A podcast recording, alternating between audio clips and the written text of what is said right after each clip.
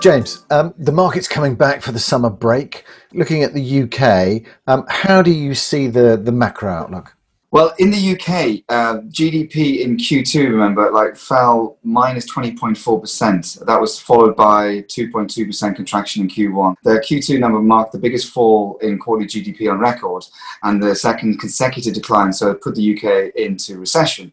Now, the economy did bounce back at the tail end of Q2. Shops reopened, factory started ramp up production, and house building kind of returned to sort of near normal levels pre pandemic.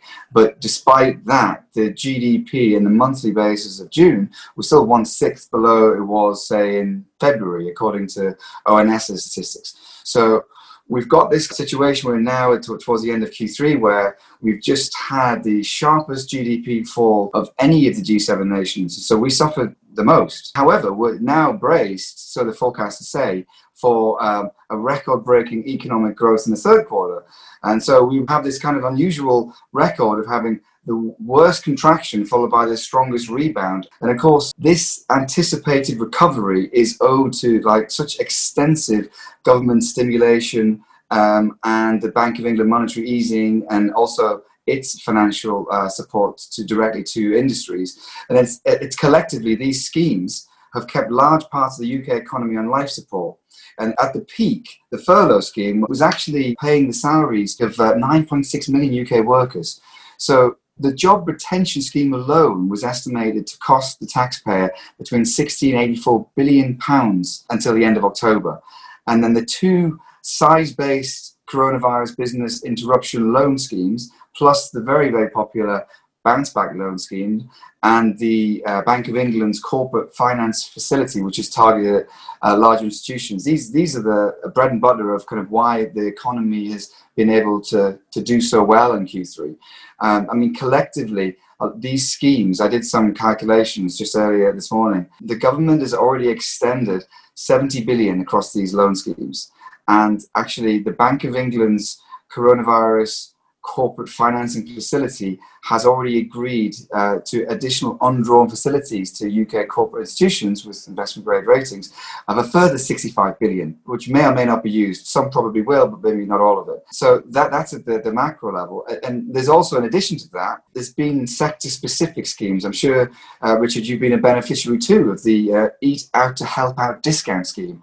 And that's supported 84,000 restaurants across the UK. So there's been 130,000 claims, and that has cost the taxpayer a whopping 522 million pounds up until the end of August. That's according to government's own figures. And so all this together uh, is uh, crystallizing in sort of over the next month, much of these support measures are scheduled to taper off, and that's where we are. Notably, the big one is the is the flagship furlough scheme. Uh, the UK government is under uh, increased political pressure as well as uh, um, pressure from specific business sectors to extend the scheme. And you know there is some precedent for extending it. Actually, if you look a little bit around the world, we, we could we could be seen as a, as an outlier as um, Australia, uh, Canada, France, Italy, Germany have all announced extensions at least until the end of the year, and for many cases, many some of those countries into the new year. In the US, where politics is a little bit difficult to navigate in the lead up to the uh, November presidential election, the Treasury Secretary has said to Congress that another stimulus package is needed there. So at least there's confirmation that something more needs to be done. So the UK looks to be an outlier. But having said so far that they plan to unwind as uh, always stated.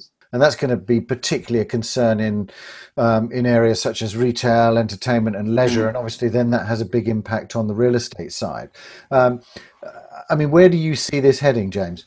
The Chancellor's decision on whether or not to extend is, is just another example of having to make a, a decision between the lesser of evils on the one hand, the government does want to preserve viable long term businesses and jobs that are unable to function normally because uh, the nature of their businesses uh, are unable to operate profitably as a result of social distancing requirements, consumer behavior changes, broader depressed demand, and, and disrupted supply chains. It's, it's a combination of those in many cases. On the other hand, the UK economy can't indefinitely remain on government funded life support. You know, so the, the government has to make policy which balances, among other things, dissuading viable businesses from restarting and, and not to provide unintended cover for sort of zombie firms with long term liquidity problems, irrespective of the pandemic. So there is a balancing act. And what a lot of the trade bodies and business leaders are sort of intimating is that a possible um, third way, rather than like complete stop or extension as uh, the existing scheme is um, envisaged, is to maybe specifically target the most vulnerable sectors. And so the furlough scheme could be instead of uh, nationwide uh, all industries, it could be specific hotspots for, for uh, sectors such as retail. Great, thanks, Raj. It was going to be really interesting to see how this develops, and of course, we've then got Brexit coming into this mix later. Um, but thanks very much, James.